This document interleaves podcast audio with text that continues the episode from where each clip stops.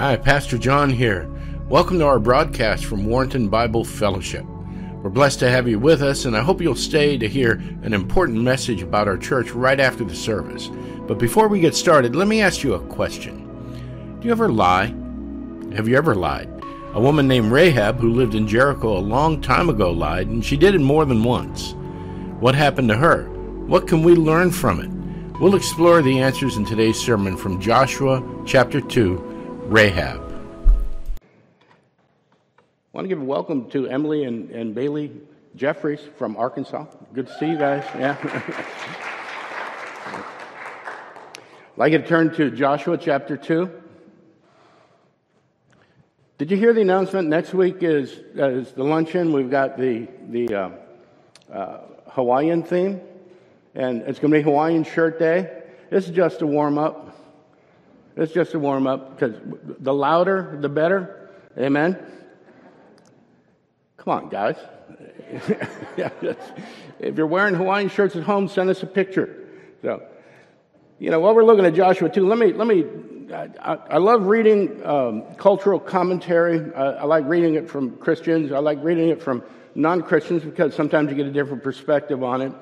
Um, but let me just mention a couple books uh, Russell Moore's Onward, uh, Jonathan Leeman's How the Nations Rage, uh, Rod Dreher's uh, Live Not by Lies, Voddie Baucham's Fault Lines is an amazing book and it's recent.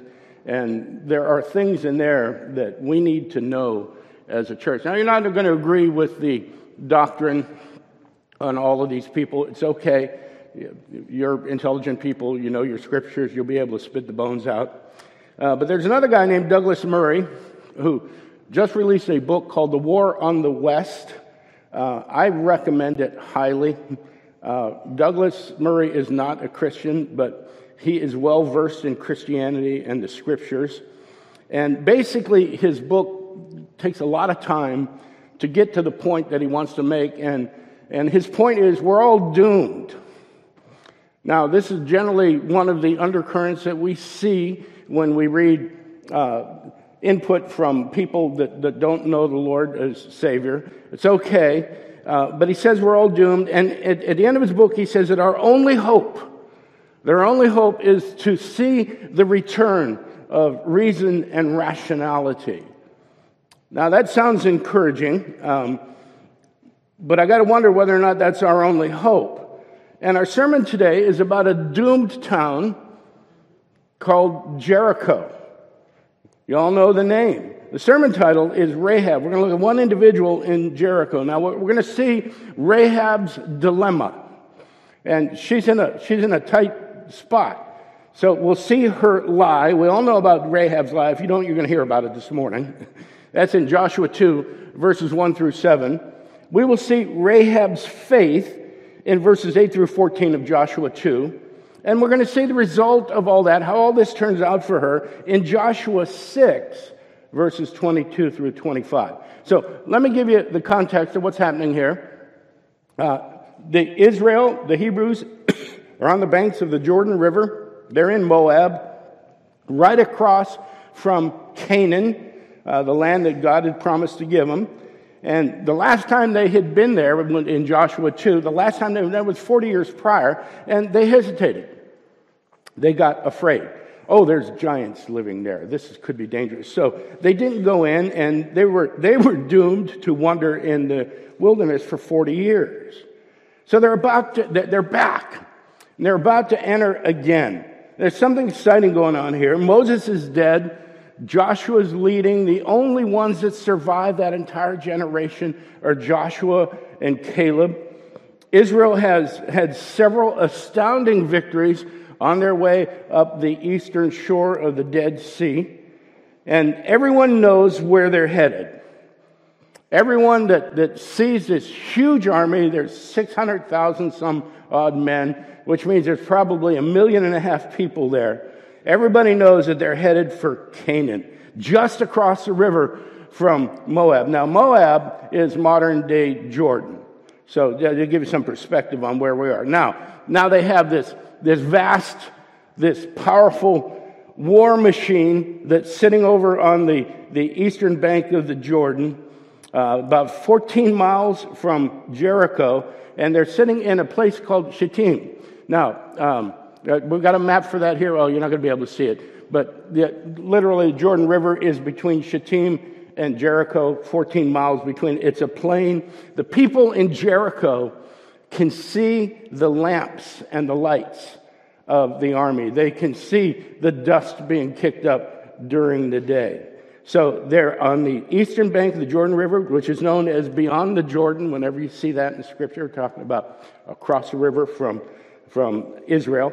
And Jericho, Jericho's in their sights. It's the first town this army is going to encounter.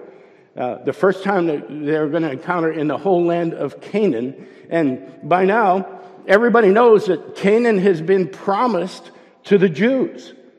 And so everybody's shaking in their boots. Now, Shittim is also, if you were with us several weeks ago, we talked about Balaam. Remember Balaam and the donkey and the prophecies and everything? This is where all that took place. It's the same place. And that's kind of significant uh, because the net result of the situation with Balaam and the donkey and the false prophets were that Israel prostituted themselves with the women of Moab, fell out of God's blessing. And so here they are back in the same place again. I think that's encouraging, don't you? Because God, God doesn't give up on his children. God doesn't abandon his children. He doesn't say, oh, wait, okay, that did it. You made that mistake. We're never doing that again. God is encouraging them. He's equipping them. He's giving them victories to encourage them along the way. Maybe you've had some kind of experience like that. So even the location of where Israel is is an encouragement to Israel and to us. So by the time all this happens, the citizens of Jericho, they're terrified. What's going to happen next? The town is going to be shrouded in darkness and apprehension and paranoia and just outright fear. So let's take a look. Let's take a look at, at how this rolls out. And the first thing we're going to see is Rahab's lie, 1 through 7 of Joshua 2.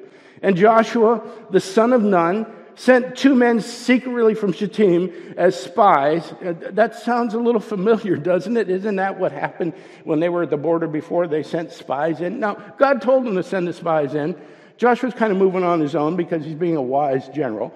But the first time, God told him to send the spies in. The problem was that the spies scared everybody. So Joshua is brave enough to do this again. He says, Go view to the land to the spies, especially Jericho. And when they went and came to the house of a prostitute whose name was Rahab and lodged there. Now, why would they do that? You would think, oh, they're supposed to be godly men. Why they end up in the house of a prostitute? Jericho was a crossroads of sort. Uh, so there were a lot of people coming and going from the town all the time. The spies needed a safe place to stay.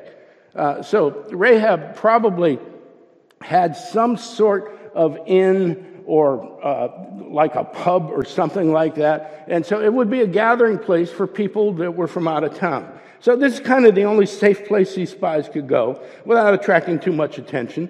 And uh, they're in a town, though, where the folks are nervous. And you know what happens when, when people get nervous? They get hyper alert, don't they? They're, now, everybody's hiding in a corner is a p- potential threat. Uh, strangers look a little unusual, you know, is, and, and so th- th- it's hard for them to go undetected. And we find out that's true because in verse 2 it says, And it was told to the king of Jericho, Behold, men of Israel have come here tonight to search out the land. Now, search out means that they're here to reconnoiter, they're getting information. And everybody knows they're going to attack. Verse 3 Then the king of Jericho sent to Rahab saying, sent to Rahab. Somebody saw something. You know, we're, we're not real clear here, but somebody saw something going on with these two strangers. And somebody goes and says to the king, There's spies in the city. How do you know that? People saw these guys walking into Rahab's place, and it goes on and on. So the king sends, sends to Rahab, saying, Bring out the men who have come to you, who entered your house, for they have come to search out all the land. Verse 4 But the woman had taken the two men and hidden them. Now, Rahab is risking everything here. It's not just, she's not just not being nice. And, you know, there, there's a, an element of hospitality here that some commentators want to dote on. That's not what's happening. Rahab is making a decision that could cost her and her family their lives. If, if, she, if they find out that she's hiding these spies, uh, trying to keep them from the king, they're going to come in and execute everybody. And they're going to do it publicly and they're going to do it painfully to make an example of everybody. So she doesn't stop, though, at just hiding the men. And she said, True, the men came to me, but I did not know where they were from. And there it is Rahab's lie. She does know where they're from. That's why she hid them. She says, I didn't know where they were from. Now, here's the problem with a lie. And any of you who have ever told a lie know exactly what I'm talking about. So I think I'm talking to everybody. I do. One lie leads to another, doesn't it? You lie, and then you lie to cover it up. And it just goes on and on. The same thing happens to Rahab. Watch this, verse 5. And when the gate, what she's saying, and when the gate was about to be closed at dark, the men went out. I do not know where the men went. Another lie. Pursue them quickly, for you will overtake them. But she had brought them up on the roof and hid them with the stalks of flax that she had laid on, in order on the roof. So the men pursued after them. It's kind of comic. You know, Rahab goes, I didn't know there were spies. They went that way.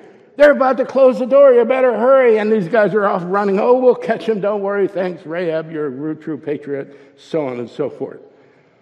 So the men pursued them on the way to the Jordan as far as the fords. And the gate was shut as soon as his pursuers had gone out. Now, the spies can't get out. They're trapped in the city. It's a tough situation, isn't it? Rahab's lie seems to have spared these spies, these men of God.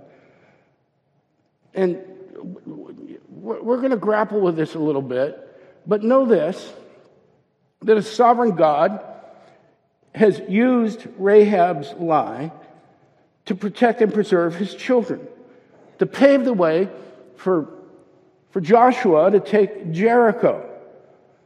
And so Rahab has done this lie. We all know. We all know it's a sin. Amen? We're not supposed to lie. But she did. And God has used it. What's happening here? Where does it leave Rahab? Watch this. Rahab's faith. Verse 8. Before the men lay down, she came up to them on the roof and said to the men, I know that the Lord has given you the land. Wow. She used Lord here, Yahweh. I know that the Lord has given you the land, and that the fear of you has fallen upon us, and that all the inhabitants of the land melt away before you. Uh, I once had an argument with another brother about all doesn't always mean all. And he literally laughed at me and wanted to throw his coffee on me. uh, but Rahab says all the people in the land, are, their hearts are melting. Rahab's is not. Rahab knows something, doesn't she? There's something happening in Rahab. She's calling God the Lord. She's, she's embracing his promises. And so verse 10 says, For we have heard how the Lord dried up the water of the Red Sea eh, before you when you came out of Egypt, and what you did to the two kings of the Amorites, they're right across the river, who were beyond Jordan to Sihon and Og, whom you devoted to destruction. And all that is absolutely accurate. Rahab knows the stories. She's heard about them. The problem is everybody in Jericho's heard them too. That's why they're all terrified. But there's a little bit more going on here. Everyone's heard these stories, but Rahab, Rahab believes them. She believes that the stories are being conducted by the authority of a sovereign God. She's embraced it. She says, I know who your God is. Then we know that all that's true because of what she says next. Verse 11, as soon as we heard it, our hearts melted, and there was no spirit left in any man because of you. Okay, and then we see this. Rahab says, For the Lord your God, He is God in heavens above and on the earth beneath. Rahab's confession of faith. The news of this approaching army has struck terror in the hearts of the people in Jericho. Their knees are knocking. And you've got one woman in the middle of the town that confesses that this is the hand of God. This is God moving among his people. And my people are standing in the way. That God is king of heaven and earth. What she's literally saying is what we all know to be true. He is the sovereign Lord over all creation, even the gods that she was taught to worship as she was growing up. This is a pagan society. They had multiple gods. It's an astounding confession. And, and see, for Rahab, the easy thing to do would have been to just turn the spies in and hope that the walls of Jericho and the army of Jericho would protect her. But she doesn't do that. Instead, she forsakes her own people and, based on the things that she has seen and heard, pledges her allegiance to the God of Israel. Proclaims that God is the one true God. And what we see in this is Rahab's moment of transformation. Rahab has changed. And, and, but, but she knows war's coming. She knows it's going to be a rough time. Pretty realistic about that. Verse 12, she says, Now then, please swear to me by the Lord that as I have dealt kindly with you, you also will deal kindly with my father's house and give me a sure sign. So, upon Rahab's statement of faith, upon her actions in backing it up, the spies agree to spare Rahab. Now, you can read that whole story. There's a scarlet rope and a bunch of other things that may or may not be symbolic of what's happening. Uh, but the spies leave with this agreement to, to protect her family. So, in order to see how everything turns out ultimately, we got to go to Joshua chapter 6. Turn there, Joshua chapter 6. And this is the result of, of Rahab's actions. Joshua has moved on, on Jericho. Um, again, a familiar story. God says, okay, here's what we're going to do. Uh, you're going to go across the river. We're going to send all the priests out first. They're going to play instruments. And you're going to follow them behind. And you're going to do that once a day for six days. And then on the seventh day, uh, you're going to do that seven times. And, and when you're done doing it the seventh time, we're going to have all the priests blow the horns and all the guys shout. And I'm sure Josh was sitting there going, Pardon me, could you repeat that again? he hasn't seen anything like this. He's seen some miracles. He's been delivered. There have been victories that they should not have had that they had. He's seen the Jordan, the waters in the Jordan part so they could cross over. He's seen how powerful God is. So he trusts God and he does it, and they do it, and when they shout, the walls fall down. And the amazing thing is, if you, if you could see Jericho today, the ancient site is about 15 acres. It's not really big at all. And it's built on this slight rise, and the walls are built at the top of the rise. And in order to get into the city, if the walls fell inward, you'd have to, you'd have to kind of slide up this rise and then go over the rubble and everything. The walls fell outward and created ramps into the city. It's incredible. You can see the ruins there now. You can see the gates that are burned. It's really an amazing sight. So that's where we are in chapter 6. Joshua's moved on Jericho, and in the middle of the battle, we see this. Joshua 6:22. But to the two men who spied out the land, Joshua said, Go into the prostitute's house and bring out from there the woman and all who belong to her as you swore to her. So the young men who had been spies went in and brought out Rahab and her father and mother and brothers and all who belonged to her. And they brought all of her relatives and put them outside the camp of Israel. And they burned the city with fire. and everything in it, only the silver and golden vessels of bronze and of iron, they put in the treasury of the house of the Lord. But Rahab, but Rahab, the prostitute, and her father's household, and all who belonged to her, Joshua saved alive. And she has lived in Israel to this day because she hid the messengers whom Joshua sent to spy out Jericho. So the result of Rahab's lie is that she and her family are saved when everyone else in the city is doomed. So that, that, that's Rahab's dilemma. You know, we saw this lie. We're trying to deal with it, figure out how this works. We saw her faith and we saw the result of all that. So that there, there, there are a couple, a couple of practical lessons that we can learn from this. But, you know, this is lessons for today from the OT. Uh, so I want to be able to give you some things you can kind of hold on to and appropriate. There, there's some real good practical lessons here, but our real goal is to find out what this passage says about the character and nature of God. What do we learn about God? Because we read the Bible to find out about who? Oh, thank you. Praise God. We read the Bible to find out about God, not to find out about us. But God, in the process, teaches us things too. So here's some practical lessons. Rahab had to make a decision, and it was a tough decision. Uh, she didn't know the law. She might have been aware of it, but she wasn't aware of everything that was written. That's not really an excuse. But in making this tough decision, she, she chose to violate one biblical truth, one biblical tenet, is that we shouldn't lie. And she chose to violate that tenet in order to honor and observe a greater truth, a greater tenet, which is the sanctity of life. So Rahab stuck. If I tell them the spies are here, they're going to kill the spies. Me too. And probably all my family. But if I don't tell them, the spies will live. And these people will be responsible for their own actions. So she holds on to saving lives. Now, this requires some careful thought. Because as I was preparing for this, I began to think about ways that I could lie and get away with it. Uh, because I'm holding on to a greater truth. Now, we all know where that process is going to take us. It's down the, what some would call the road to perdition. because we don't have that kind of license.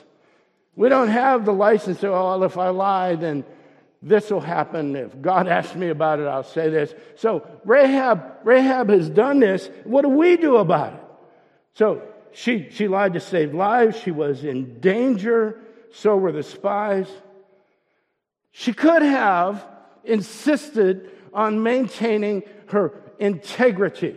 Now, we hear frequently when we get in situations like this, we go back to the Holocaust. And what would you say if the Nazis showed up at your house and you had Jews in the basement? And some people go, I would say, Oh, there's Jews in the basement. And they would march in and torture those people and kill them. What do we do with that? So we got to be careful not to hold on to legalism so tightly that we hurt people or that we, we cause people to be murdered. And it's a tough situation. We need to recognize that. But we come upon those moments when we have to choose whether, whether to violate one commandment or the other. What do we do in those moments? The Bible is very clear about the sanctity of life. Rahab valued that life over her integrity.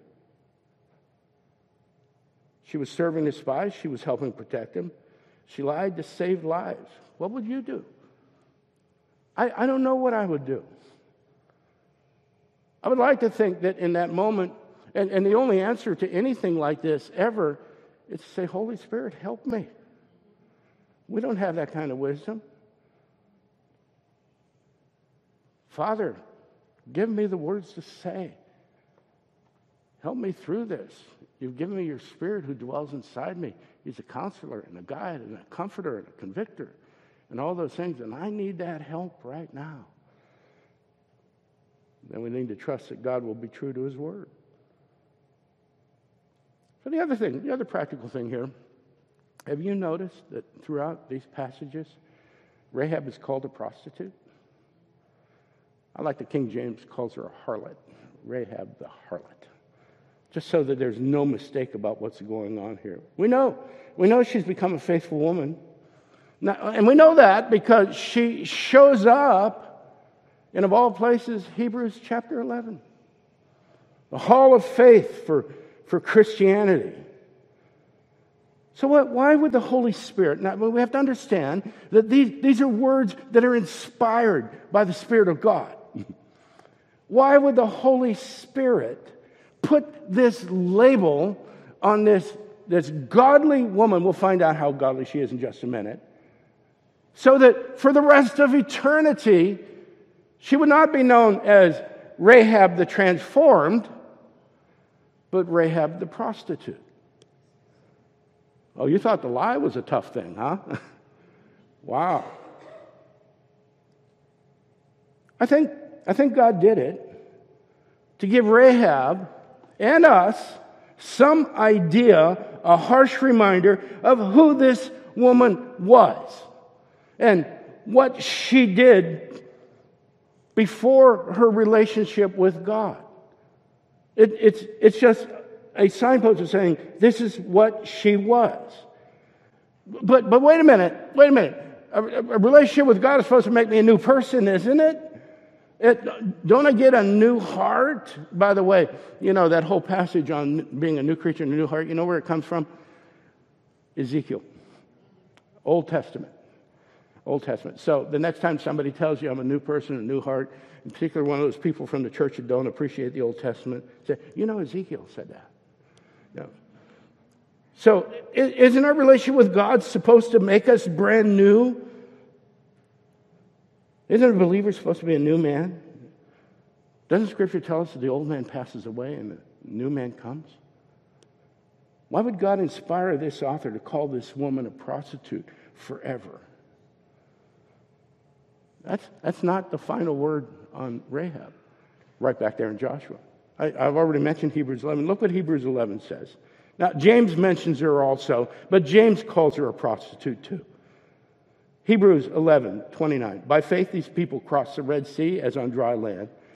But the Egyptians, when they attempted to do the same, were drowned. By faith, the walls of Jericho fell down after they had been encircled for seven days. By faith, Rahab the prostitute did not perish with those who were disobedient because she had given a friendly welcome to the spies. So, God, and we know this is true, please Yet we, we know there's no condemnation for those who are in Christ Jesus. We know there's no condemnation for those who have a relationship with God. So God didn't want to bring this up from Rahab's past to condemn her. He wanted to ensure her and us of where Rahab came from, of what she was saved. It's not quite enough for us to know that we've been saved, brothers and sisters. We need to know what we've been saved from. That's part of our testimony. Otherwise, we may just begin to take God's grace for granted. We may convince ourselves that some, we did something to help God along in our salvation, that there was something worth saving in us. And if we allow ourselves to go down that path, we will end up on the path that, that thinking that God has observed something in us that He wanted or He needed. When we hear that Rahab was a prostitute, it should become a constant reminder of her transformation and her rescue. And it should prompt us to consider what we've been saved from, what we were, and how mired in ourselves we were, and how, by the grace of God, we have been pulled out of that. And we should go down on our knees in, in thanks for the magnitude of God's grace that would change us from what we were to what we are. That becomes our testimony. I was lost. I was doomed, just like the people in Jericho. Just like the people Douglas Murray's talking about. I was doomed and God saved me. How he totally changed us from sinners to people of faith, just like he did Rahab. It's a reminder of how great God is. And not all of us may have had the same dramatic transformation that Rahab had. But we still need these reminders that we're in God's kingdom by His grace alone, that we haven't earned it. We didn't work our way into it. It's what our catechism was about. And this woman, this Moabite, read Gentile, prostitute, shows up in the genealogy of Christ. This is incredible. Matthew 1 5. And Salmon, the father of Boaz, we looked at Ruth a few weeks ago, the father of Boaz by Rahab. Rahab was Boaz's mother. Isn't that incredible? And Boaz, the father of Obed by Ruth, and Obed, the father of Jesse. Jesse is the father of David. And Christ runs in the bloodline of David. Okay, those are good practical lessons, right? What's the deeper lesson? Watch this. What do we learn about God and his plan of re- redemption for his children? Instead of thinking about uh, the way I structured this in the beginning, instead of thinking about Rahab's dilemma, focusing on the lie, the faith, and result, Let's, let's take a look at Rahab's story this way. Listen carefully. We see Rahab's sin in Joshua 2, verses 1 through 7. And then we see Rahab's confession of faith in Joshua 2, 8 through 14. And then we see Rahab's deliverance in Joshua 6, 22 through 25. Write that down. Go take a look at it later on. Because when we look at it this way, we should see our own story. We should see the story of the gospel. Sinners repent, they have faith in Christ, and they are delivered. So God reaches way back, three to 3,500 years ago, to a story about a harlot who lived in a town called Jericho that doesn't even exist anymore to show us how he can save you and me and anyone else who confesses faith in Jesus Christ. And anyone who doesn't do that is doomed. It's doomed. Douglas Murray's right. We're all doomed. Just as much as those people in Jericho were so long ago, they were doomed.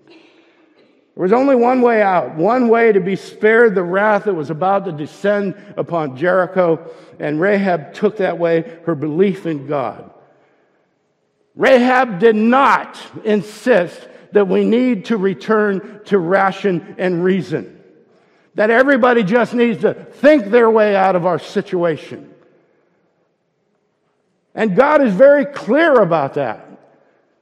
If you want to escape the wrath, if you want to escape that large group of people that are doomed, what do you do? You confess Jesus Christ as your Lord and Savior. You confess your sin and believe in Him. And the scripture says you will have eternal life. We're not doomed, brothers and sisters. We're children of the promise. Let's pray. Father, we give you thanks Thanks that you've given us a way out. We pray, Father, for those that don't have that way out yet, Lord, that they would hear this truth and come to you, that they would be transformed the same way Rahab has been transformed. We thank you, Father, for the reminders of those things we have been saved from and the beautiful pictures of those things we are saved to. Not just this life here on earth, blessed to be at peace with you, to experience your joy, to experience your rest, but to have an eternal home where we can enjoy those blessings forever. So we pray, Father, this would be the witness on our tongues and in our hearts that I was doomed and now I'm saved by the grace of God. And it is in His name that we pray. Amen. Amen. Thank you, thank you for tuning in. We'll be back next week um, for our luncheon and our Hawaiian shirt day. Bring batteries for your shirt. Thank you. Mm-hmm. Pastor John back here again. If you were blessed by the service, let me ask you to do us a favor. Click on the like button below, that little thumbs up icon. If you're listening on sermon audio, perhaps you can comment or even share the sermon with someone else. We'd be blessed by that. We'd love to hear from you. We're on Facebook, YouTube, Twitter at WBFVA, and we're also on the World Wide Web at WBFVA.org. Let us know if you'd like us to pray for you. If you'd like to support us financially, you can make donations through our website at WBFVA.org. Just click on Giving and follow the links from there. You'll receive a tax deductible receipt at the end of the year. Either way, we would love to hear from you or even have you visit us in person one Sunday. We meet at 46 Winchester Street in historic downtown Warrenton, Virginia at 11 o'clock every Sunday morning. And now, may God bless you richly until we gather again.